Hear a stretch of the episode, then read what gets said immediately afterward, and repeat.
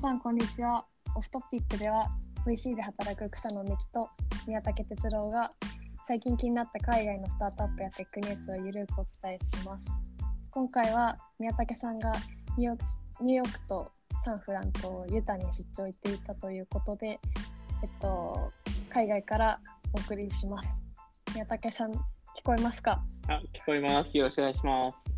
よろしくお願いします。はい。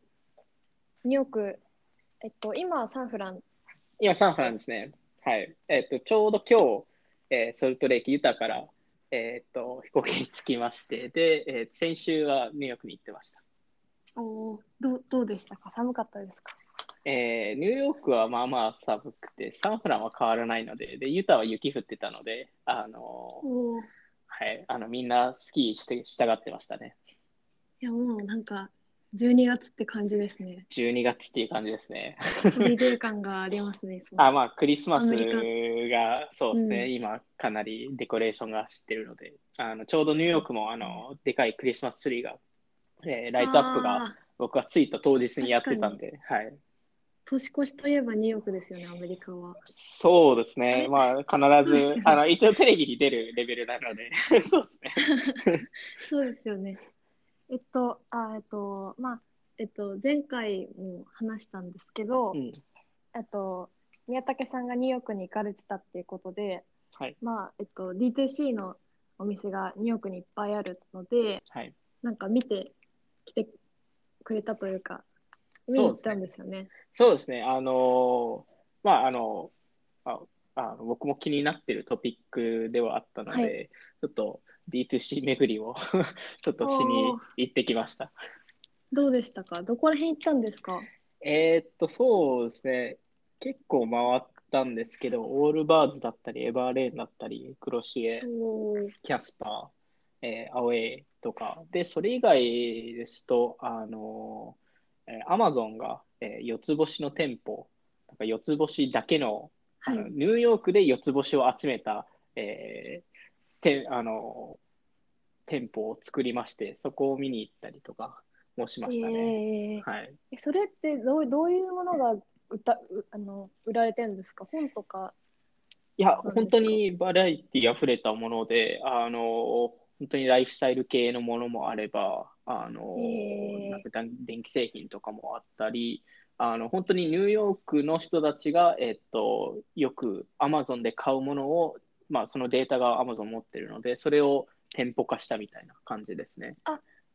えあぜあのアメリカ全土じゃなくて。あじゃないですね地域別で、はい。ク。へえ。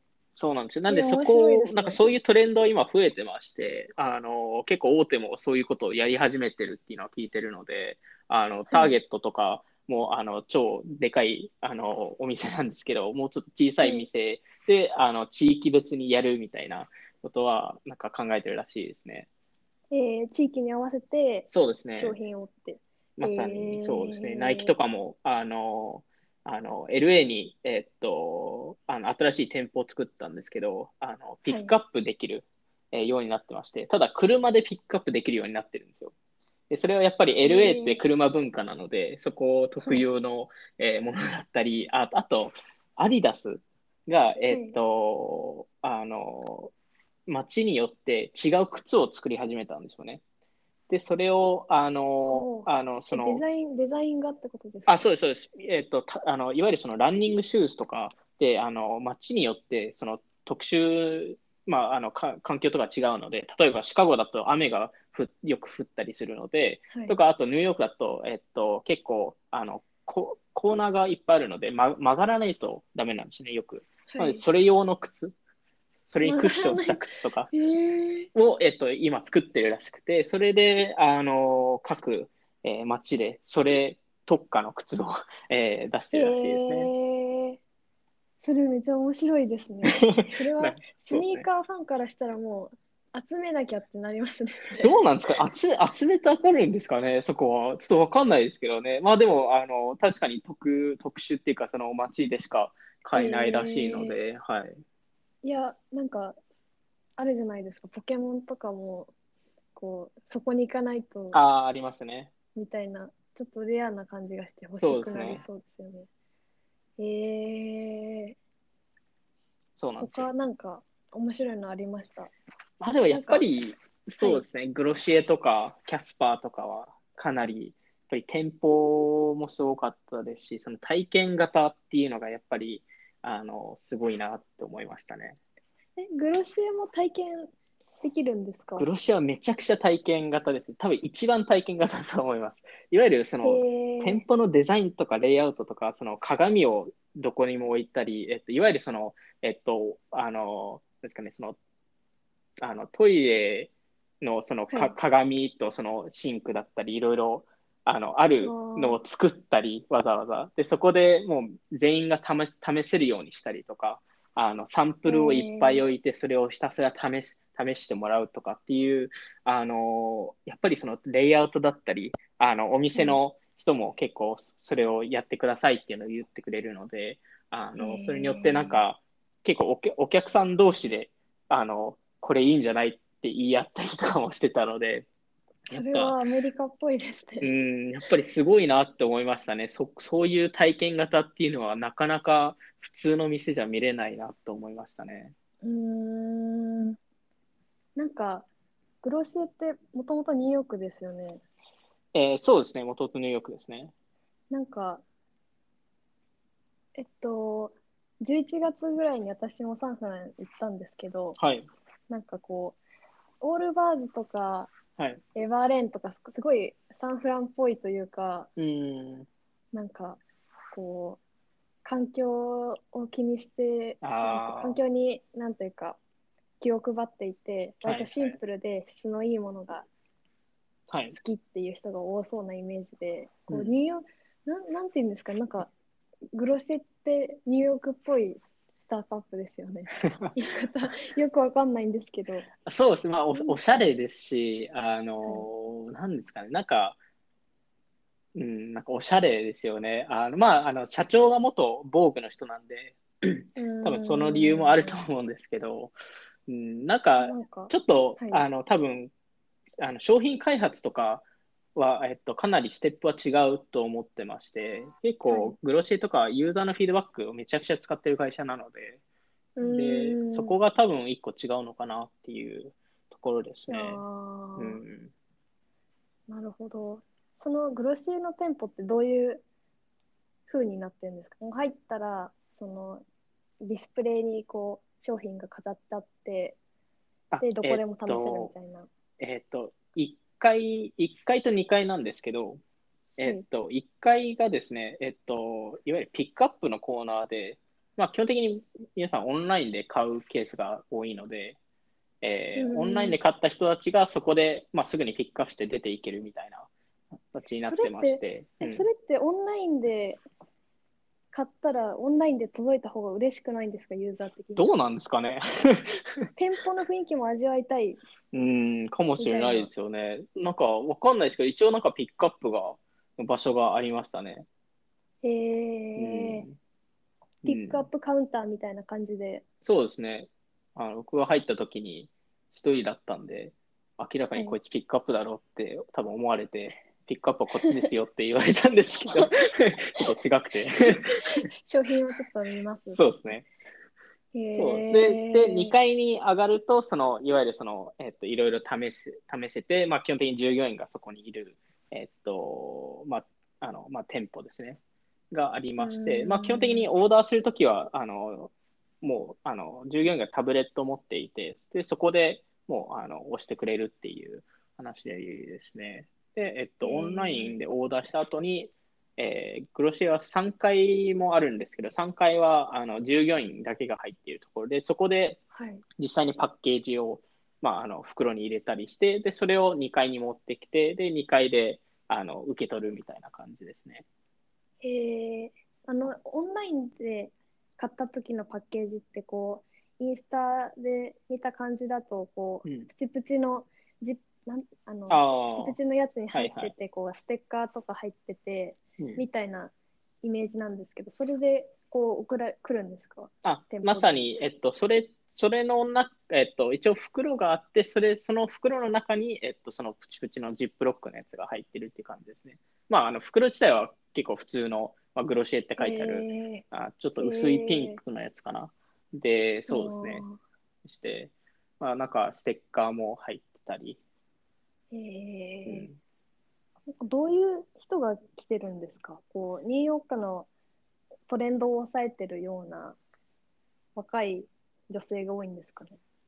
うんえっと、結構いろんな人が来てまして、本当に家族で来たりとか、あの、うん。まあ、まさにその20代の、あの女子はい友ですかね、まあ、グループで来たりとか、あのもうちょっと年配の方とか、まあ、普通に多分えー30代、40代も来てたりしてたので、なんか本当にいろんな人たちが来てましたね。あとカップルとかでも来てて、で、一応なんかソファーがあるんですけど、明らかに多分男性が座る用、座り用のところで、へえ そうなんですよ。なんでそこで基本的にみんな、あの、多分彼氏とか、旦那さんが、あの、スマホいじって、そこでみんな待ってるっていう感じでしたね。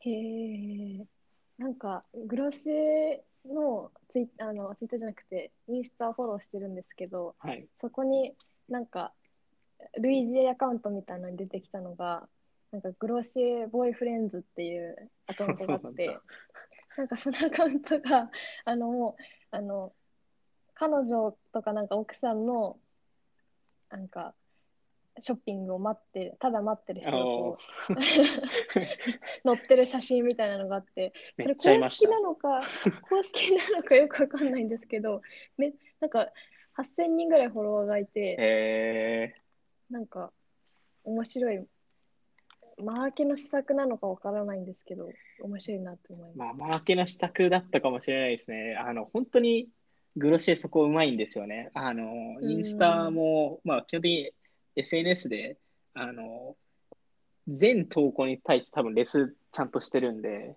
いわゆるグロシエについてなんか話した、話せば。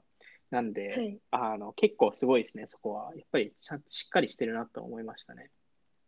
なんか商品開発もインスタグラムのなんかアカウント使ってやってるって言ってましたもんね。そうですねフ。ィードバックの。結構フィードバックもらってやってたり、まあ本当に、まあそもそもスタートがその、えっと、なんかレビューし合うコミュニティとか、あの、そういう系のものだったので、多分そのコミュニティから意見を集めるっていうのが、と社長が多分すごい、あの、うまくて、まあすごい重要と思ってたと思うので、で、そこをやっぱりその会社の文化にしてるなっていうのは思いましたね。なるほど。うん。まあキャスパーはうん、寝れるんですか？そこの店舗で。キャスパーは、えっと、店舗2つありまして、はい。えっと、普通のお店と、で、その裏に、えっと、新しくドリーマリーっていうのを作りまして、で、えっとへー、今回ちょっとドリーマリーの方には行かなかったんですけど、まあちょっと覗いてみたんですけど、ドリーマリーは、えっと、いわゆるその25ドル、まあ、2500円ぐらい払えば45分間、あの、寝れるんですよね。で、えっと、あの寝るときにパジャマも渡されて、えーっと、で、もう、あの、あの、寝ちゃってくださいっていう感じ なんですよね。で、本当に暗い、暗い部屋でポッドがいくつかあって、で、そこにキャスパーのベッドがあって、まあ、キャスパー2つタイプのベッドがあるので選べて、はい、で、そこで、まあ、あの枕とかも全部キャスパーのものっていう感じですね。それが多分、えっと、まあ、ドリーマリーの方で、で、えっと、もう一つの普通の店舗の方でも、一応ベッドが、なんか、えっと、モックの部屋が6つぐらいありまして、で、えっと、まあ、あの、サイズだったり、まあ、いろいろ違う、えっと、レイアウトになってまして、で、そこでも実際横になってもよくて、横になっても多少まあ、寝るのはちょっとあれかもしれないですけど、一応試せるっていう、えー、まあ、ことになってますね。キャスパーじももうそこで商品見てみて、オンラインで購入してくださいっていうまあそうですね。ね、基本的にオンラインで、まあ彼らとしてはそ、そこ、その場で買って持っていくのってかなりあのユーザーにとって大変なので、基本的にはもうデリバリーしてあげますよっていうあの話ですね。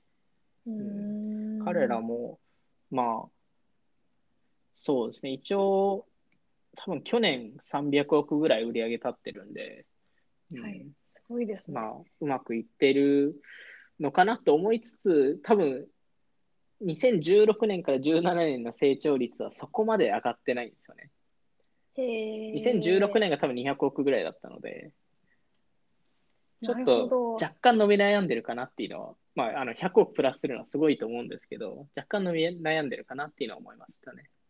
へえそういえば、まあ、キャスパーをせ聞いてる方に説明するとすると、マットレスのベンチャーなんですよね。そうですねその説明がなかったですね。グロシエの説明もなかったですね。グラシアもなんとなくコスメだって分かっていただけたら。りますかね。うん、キャスパーはそうですね。マットレスキャ、スパーともう一個ありましたよね、マットレスの。パープルっていう会社ですね。それはユタの会社ですユタね。のやつですよね。うん、あそこ、でも、あれ？エグジットしました、エグジットっていうより、えっと、上場したんですよね。上場したんですけど、いわゆるその、はいえっと、オオファーは出してないので、いわゆるその調達はしてないんですよね。いわゆる、えっと、Spotify と似てる感じですかね。はい。で、一応、こういうとどういうことですか？えっと、えー、Spotify もですね、あの、当時、えー上場したときに、えっと、まあ、上場っていうのは基本的に、その、あの、あの、新しく株を発行するので、あの、はい調達するっていうことなんですけど、はいあの、Spotify はそれをやりたくなくて、うんえー調達はしたくないんですけど、えっと、いわゆる既存株主、まあ、本当に初期で入ってくれた株主に対して、えっと、エグジットの機会を与えたいっていう話で、あの上場したんですよね。まあ、それそれが多分理由の一部なんですけど、なので、その上場したときうに、その株主があのう売った分だけ、その、あの、あのなんですかね、あの一般の人たちが、えっと、Spotify の株を買えるっていう、えーっていうのがもともとの仕組みで、で、パープルも、えっと、一応同じ仕組みで、えー先にやったので、えー実際今どうなってるかわかんないですけど、はい。へえなんかその上場した時のテッククランチのあの CEO の人の写真がすごい良かったんですよ。でこそうのなんですか？すごい満面の笑みでこうマットレスに寝っ転がってて、そうなんだ。本当に関係ないんですけど、すごいいい写真でした。ほう。それは何とコメントしたらいいの？まあ、キャキャスパー、ちょっとキャスパーの話に戻ると、あのはい。直近で、えっと、いつかな、えー直近のファイナンスがターゲットターゲットが、えーあの出資してるんですけど、もともとターゲットが買収するんじゃないかっていう話が出てて、1000億ぐらいで。で、あー。なんか検討した結果、ちょうなんか出資になったっていう話は聞きましたね。へえうんなんか結構 D2C 最近盛り上がってるけど、結局 EXIT どうなるんだっけって話って結構あのみんな話してる話題なのかなと思って、うんそこだとアメリカだとこう大手の小売りの人が買う買っちゃうっていうのが一番多いんですかね。まさにそうですね。あの、本当に、かね、あの、まあ、ターゲットはあんまり買収してるのは見てないですけど、ウォルマートが本当にえぐくて あの、買収してる数が、数も、まあ、あの、額もそうなんですけど、あの、ジェットドットコムだったり、ボノボスだったり、えー本当にいろいろ買っていて、で、まあ、でもその影響で、ウォルマートが今すごい伸びてまして、あの、e コマース市場で、えー3位になったんですよね。あの、まあ、アマゾンがもちろん1位なんですけど、えー誰を追い抜かしたんだっけ？えーっと、ターゲットとかですか？タいやターゲット、ターゲットはもう本当にしあの下の下なんで、全然あれなんですけど、あ、あそうだ、アップルを追い追い追い抜かしたんだ。へえそうなんですよ。アップルを追い抜かしたんですよ。すごいですね。あの、そうなんですよ。あの、リテール e コマースの、あの、マーあのマーケットシェアを見ると、アマゾンが、えーっと、1位で半分ぐらいなんですけど、それ、それでやばいんですけど、えちなみに2位はどこ2位は eBay ですね。ああ、うん eBay 強いですね。えーっと、まだ強いですね7.2%ですね。なんで、まあ、そう考えると、あの、アマゾンの、なんだ、えー、7分の1ぐらいか、しかないんですけ。ど、で、ウォルマートが、あの、アップルを追い抜かして、えー3位になったっていう。うん。なんで、やっぱ、そこが、あのーやっぱりその買収が効いたのかなっていうのは一部ありますね。あーなんか結構 US だからできることなんですかね。日本だと結あん構、まり D2C 見ないですよね。なんか声優かどっかがこう海外のスタートアップに投資をするみたいなのを見かけたことはありますけど、なんか買ったりみたいなのは、買うのは見ないですね。そもそもこういう商品が日本で売れるかっていうと分かんないですからね。特に例えばそのマットレスのキャスパーとか売れるのかって言われたらちょっと分からないなって思っちゃいますね。ああ、うん。そうですよね。難しいですよね。うん。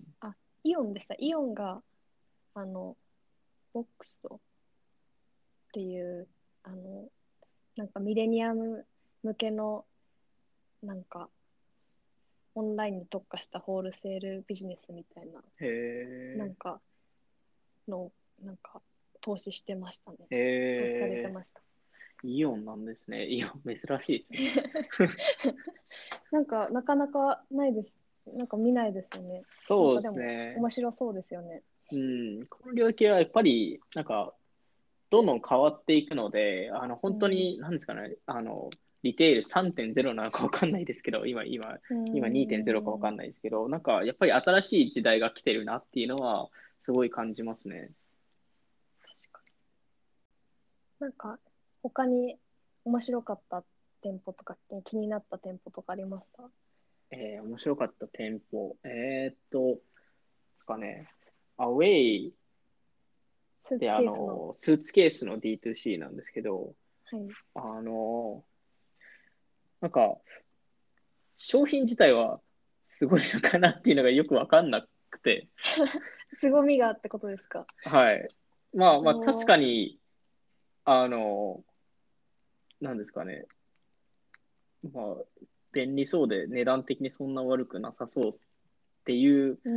感じはしたんですけど、うーなんか、これが、なんか、圧倒的に違うのかって聞かれると、結構わからなかったですね。ただ、あの、すごい売れてるのは正直あるので、あのう、ん今の、確か今年の多分スーツケースの売り上げ、US の売り上げ市場の16%占めてるんで、アウェイだけで。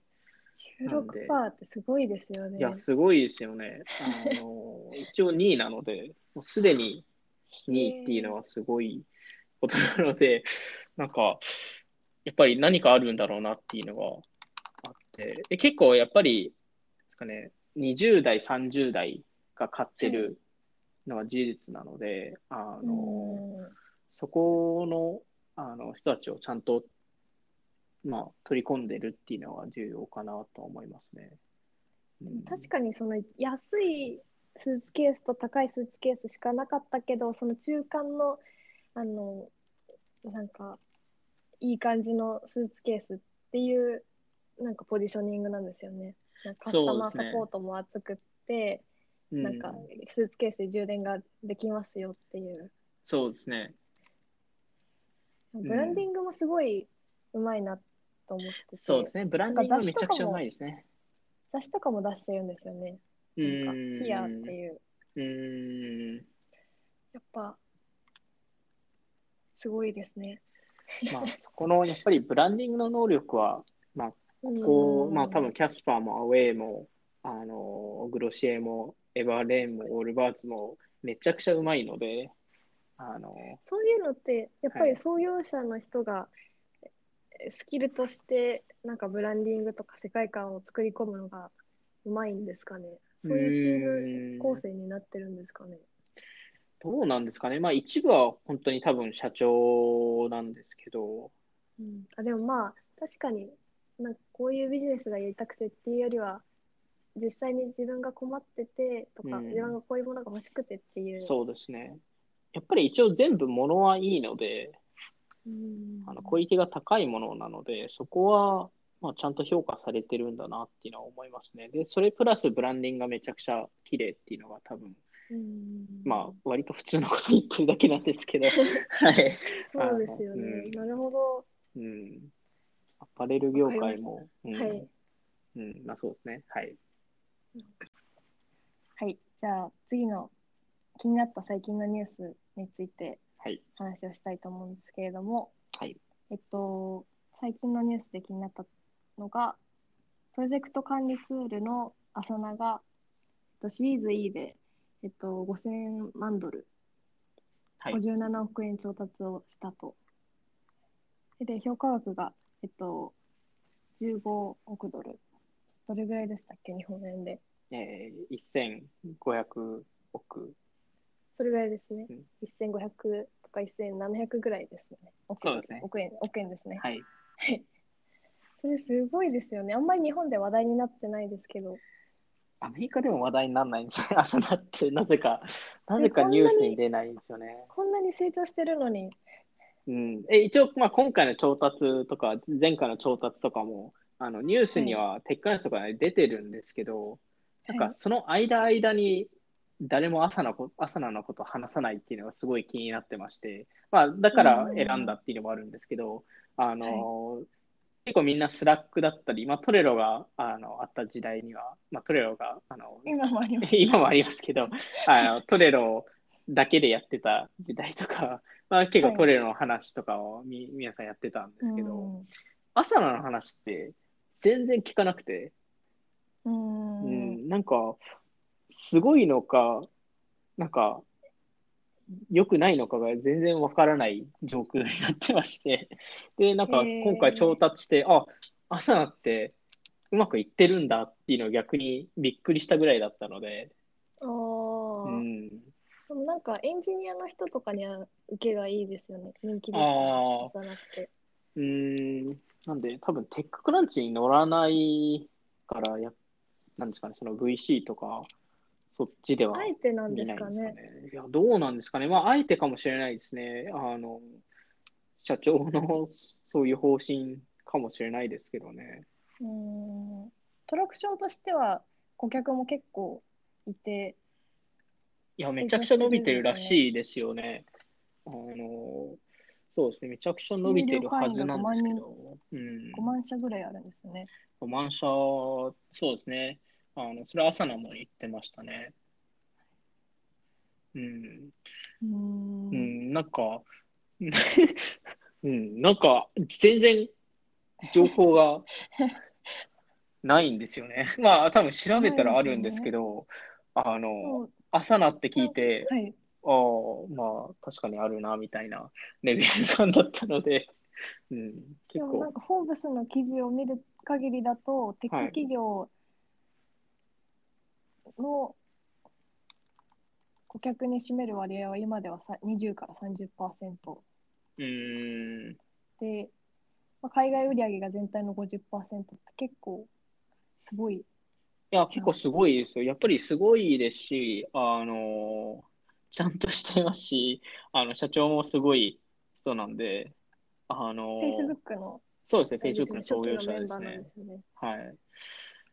うん、ただ、なんかあまり見ないなっていうところですね。逆にこう、めちゃくちゃユーザーがいて成長してて、うん、うん、で、まあ、有料の会員数もいっぱいいるけれども、シリーズ E で大型調達をするっていうのは、もうアクセル踏むぞっていうことなんですよね。まあ、結構、でも、あれなんですよね。逆に言うと50億しか調達してないっていうのが一つ気になっていたポイントで、結構少額なんだっていうのがありまして、で、確か前回ラウンドが75 million 集めてるんですよね。おー。で、あの、すごい、なんですかね、あの、一般的に見ると、なんかうまくいってないのかなっていうふうに思っちゃうんですよね。いわゆる調達額が低くなってるので、結構 VC はそれ見て、なんか感覚的にうまくいってないんだって思っちゃうんですけど、実はめちゃくちゃうまくいってるんで、あ集まらなのか、ったんだなってあ、そうです、そうです。まさにそうですね。はいあでもそうじゃないので、あの、めちゃくちゃうまくいってるので、まあ多分彼らとしてキャッシュがいらないんだなっていうのはすごいー思いましたね。あーなるほど。はい。確かに。うん、ただまあ多少あの余裕を持った方がそのあの海外展開とかがしやすくなるっていう話かなと思ってるんですけど、うん、50億っていうのはちょっと引っかかりましたね。うーん。同じところからリードは同じところなんですよね。そうですね。ただ、ですね、その1.5ビリオンのバリエーションとかであれば、まあ、うん100億以上は基本的に調達するので、まあ、少なくとも10%は調達するところが、まあ、結構普通なので、150 million とか、そのぐらい調達してもいいのかなと思ったんですけど、なんであえてしてないのかなっていうのは、はい。うーんでもなんか顧客も顧客というかユーザー使ってる会社も結構大きいところばっかりですよね。ディズニーとそうですねか、 Spotify とか、 Uber とか、スタートアップからなんか大手までうん網羅してるというか、そうですね。かすごい、浅野のブログを読み返してみたら、すごくいいブログでした。なんかちゃんとイベントやって、うんなんか、あの、ためになるような記事も、このおー2日に1回ぐらいで更新されてて、すごい会社だなって思いましうん。だから多分そこら辺がすごいうまいんですよね、多分。あた。の、うんいわゆるその VC が見るところではなくて、普通にそのお客さんがいるところに集中してるのかなっていうのは、はい、思いましうんなるほど。それでは、